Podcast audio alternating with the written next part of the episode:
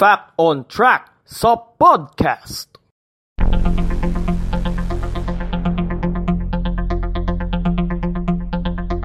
Fact on Track sa podcast.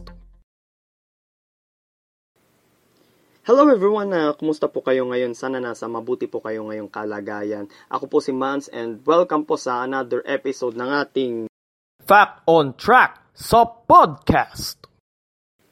Lahat ng episodes natin ngayon ay uh, mapapakinggan po sa YouTube at sa Spreaker website po. Sa link po na nakalagay po sa description, uh, i-click nyo lang po yun at uh, mapapakinggan nyo rin po yung iba pa nating mga episodes sa ating Fact on Track sa podcast. Sa YouTube naman at uh, ay, uh, mag-subscribe po kayo sa aking YouTube channel which is Manolad Ferrer. Hanapin nyo lamang po yun and uh, click nyo po ang notification bell button uh, para sa mga susunod nating mga episodes. So anyway, sa mga podcast na kagaya nito, sa Fact on Track sa podcast, eh, para ka na rin nakikinig sa isang totoong radio show eh, ito kasi podcast to eh. Pero parang radyo pa rin ang datingan niya eh. Kompleto sa sound effects, sa background music, at pati sa topic na pinag-uusapan natin ngayon. So anyway, speaking of radyo, pag-uusapan natin ngayon ang tungkol sa kasaysayan ng radyo sa Pilipinas. But before that,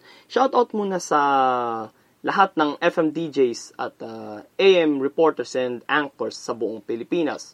Maging sa kinabibilangan ko pong group sa Facebook, yung Page Radio. Uh, sa lahat ng members doon, shout out po sa inyo. Sana nakikinig po kayo ngayon dito sa podcast na ito. And even kay Kuis John Paul Herrera, sana mapakinggan mo ang ang episode na ito, ang lahat ng mga nakarang episodes ko dito sa Fact on Track sa podcast. Shout out din sa iyo, Kuis. So, simulan na natin yung discussion ngayon. Fact on Track sa podcast.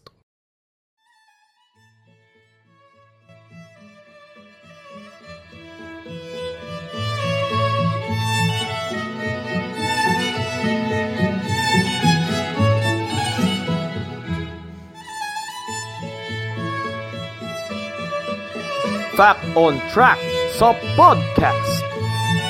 Fact on Track sa podcast. Fact on Track sa podcast.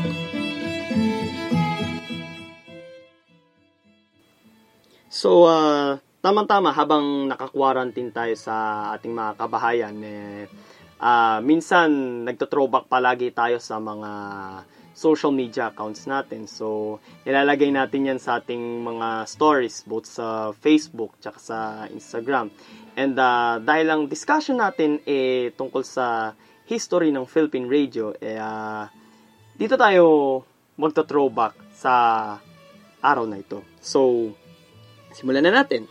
So, magsisimula ang kasaysayan ng radyo dito sa Pilipinas sa taong 1922, kung saan isang Amerikanang nagngangalang Mrs. Redgrave ang nagsimulang mag-test broadcast mula sa Nichols Airfield sa ano to, sa bandang Pasay to, malapit sa Villamor Air Base. Gamit ang 5-watt transmitter. Hunyo ng parehong taon, ipinatayo ni Henry Herman Sr. ang dalawang 50-watt radio stations sa Pasay at Maynila.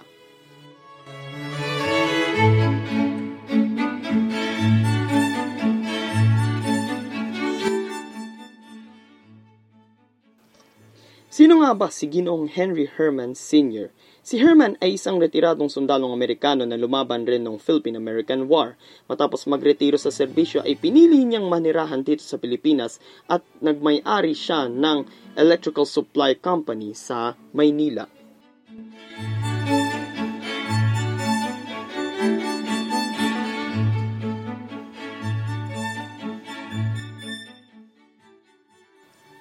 Ang kanyang mga itinayong istasyon ng radyo ay nagpapahayag ng mga balita, entertainment at mga patalastas na lahat ay mapapakinggan sa wikang Ingles.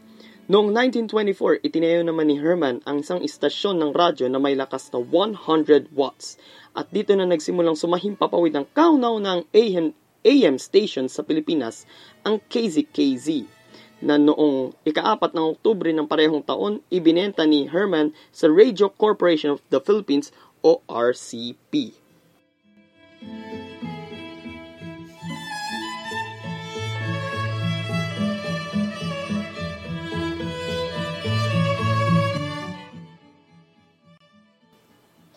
Noong 1929, itinatag ng RCP ang kauna-unang AM station sa labas ng Maynila, ang KZRC sa Cebu. Binili rin ito ni Ginong Isaac Beck na binili rin mula sa kanya ng H.E. Hickok Company noong 1940. Matapos ang World War II, taong 1946, nang binili naman ng pamilya Elizalde ang lahat ng himpilan ng radyo na pagmamayari ng H.E. Hickok Company kabilang ng KZRH na KZRH rather na itinatag sa Maynila noong 1939. Taong 1946 din nang itatag ng pamilya Elizalde ang Manila Broadcasting Company kung saan ang KZRC na naging DYRC ang siyang call sign ngayon ng Action Radio Cebu habang ang KZRH naman sa Maynila ay ang kilala natin ngayong DZRH.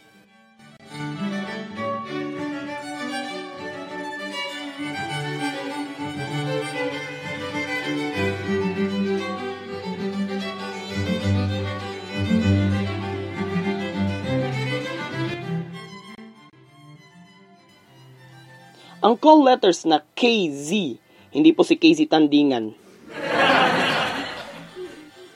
ay ginamit sa lahat ng himpilan ng radyo sa buong bansa noong panahon ng mga Amerikano. Kasi sa Amerika kasi, since uh, naging kolonya tayo ng Estados Unidos for 48 years, ang lahat ng radio station sa Amerika, ang mga call signs noon ay nagsisimula either sa K or sa W.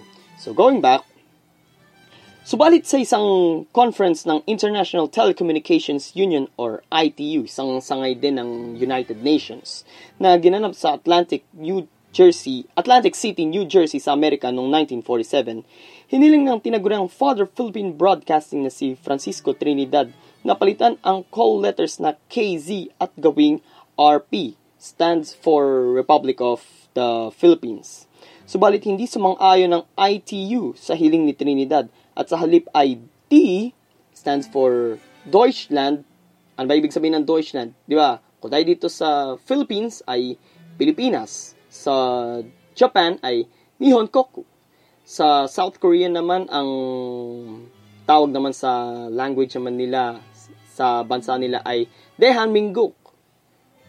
So, ang D sa uh, sa language na yon, Deutschland is Germany. Sa halip ay D ang ipinagamit nila para sa mga call letters ng mga himpilan ng radyo sa bansa.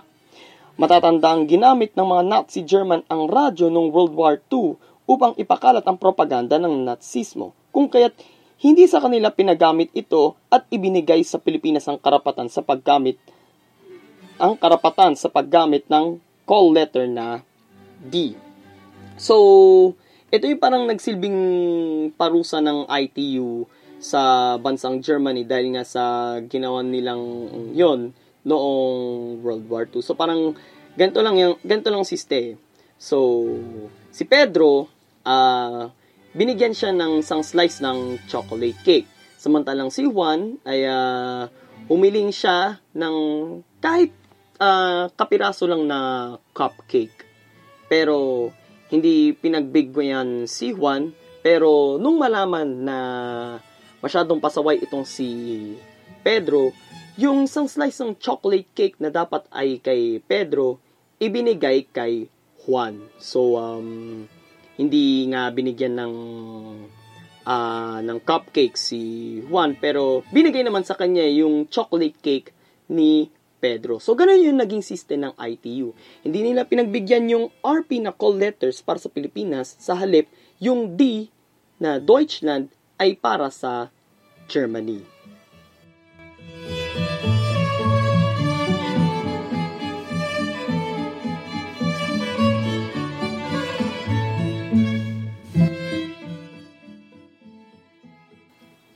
Sa bawat rehiyon sa buong kapuluan, Ganito ang mga call letters na ginagamit nila.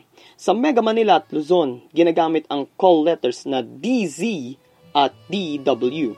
DY naman ang ginagamit sa Visayas habang DX naman ang ginagamit sa Mindanao.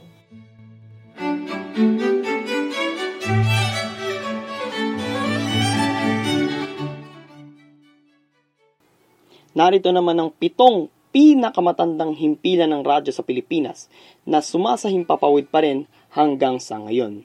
Number 1, KZRM. Itinatag ito noong September 3, 1927 sa Maynila. Pinalitan ang call sign na ito at naging KZSO noong May 1, 1933. Sa kasalukuyan, ang KZRM ay naging DZRB na call sign ngayon ng Radyo Pilipinas 1 o RP1 na hawak ng Philippine Broadcasting Service. Itong siyang pinakamatandang himpilan ng radyo sa bansa. Number 2, KZRC. So, natakla natin to kanina. So, in-establish siya noong January 7, 1929 sa Cebu. Sa ngayon, sabi ko nga, ang KZRC, ito yung DYRC na call sign ngayon ng Action Radio Cebu na hawak ng Manila Broadcasting Company. The oldest radio station outside Manila. Number 3, KZRH. Ganun din. Hawak din siya ng MBC ng Manila Broadcasting Company. Itinatag noong July 15, 1939 sa Maynila. So, ang KZRH, gaya nga na banggit ko kanina, ito na ngayon yung DZRH. Number 4, DZMB. So, kasabay ng pag-establish ng Manila Broadcasting Company. So, established din itong radio station na ito noong July 1, 1946. At uh, from AM band ay inilipat rin siya sa FM band noong February 14, 1975. At mula noong 2002, ito na ang siyang naging call sign ngayon ng kilala rin natin ngayon na 90.7 Love Radio.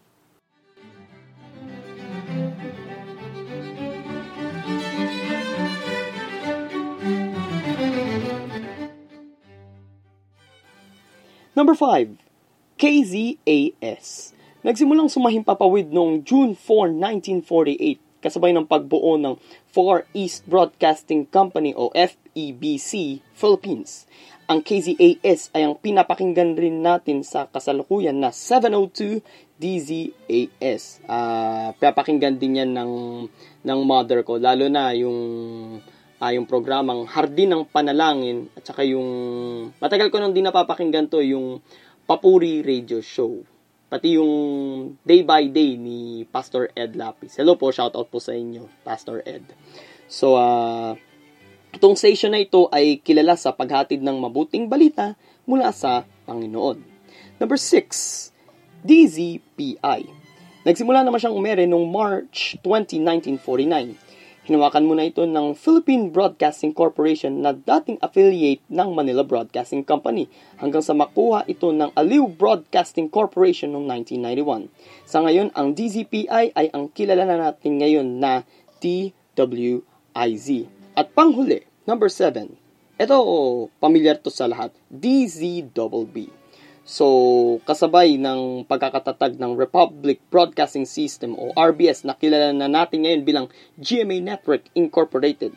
Nagsimula itong umeres sa radyo noong March 1, 1950. Ang dating studio nito eh nandun sa Cabildo Building sa Skolta sa Maynila. So, ang DZBB, ito na yung pinapakinggan natin ngayon na Super Radio DZBB. So, shout out po sa inyo ngayon at uh, sana po ay uh, pagpalain po kayo ng Panginoon sa inyong pagbabalita. So, yun lamang po, ladies and gentlemen, ang kasaysayan ng radyo sa Pilipinas. Maraming salamat po mga kaibigan sa pakikinig nyo po dito sa episode natin ngayon sa Fact on Track sa podcast. Muli, kung nagustuhan nyo po itong uh, tong episode natin, please like this video at uh, subscribe po kayo sa aking YouTube channel sa kay sa Manolet Ferrer and uh, click the notification bell button. So once again, this is Mans at uh, mag-ingat po tayong lahat. This is Fact on Track sa podcast. Until next time.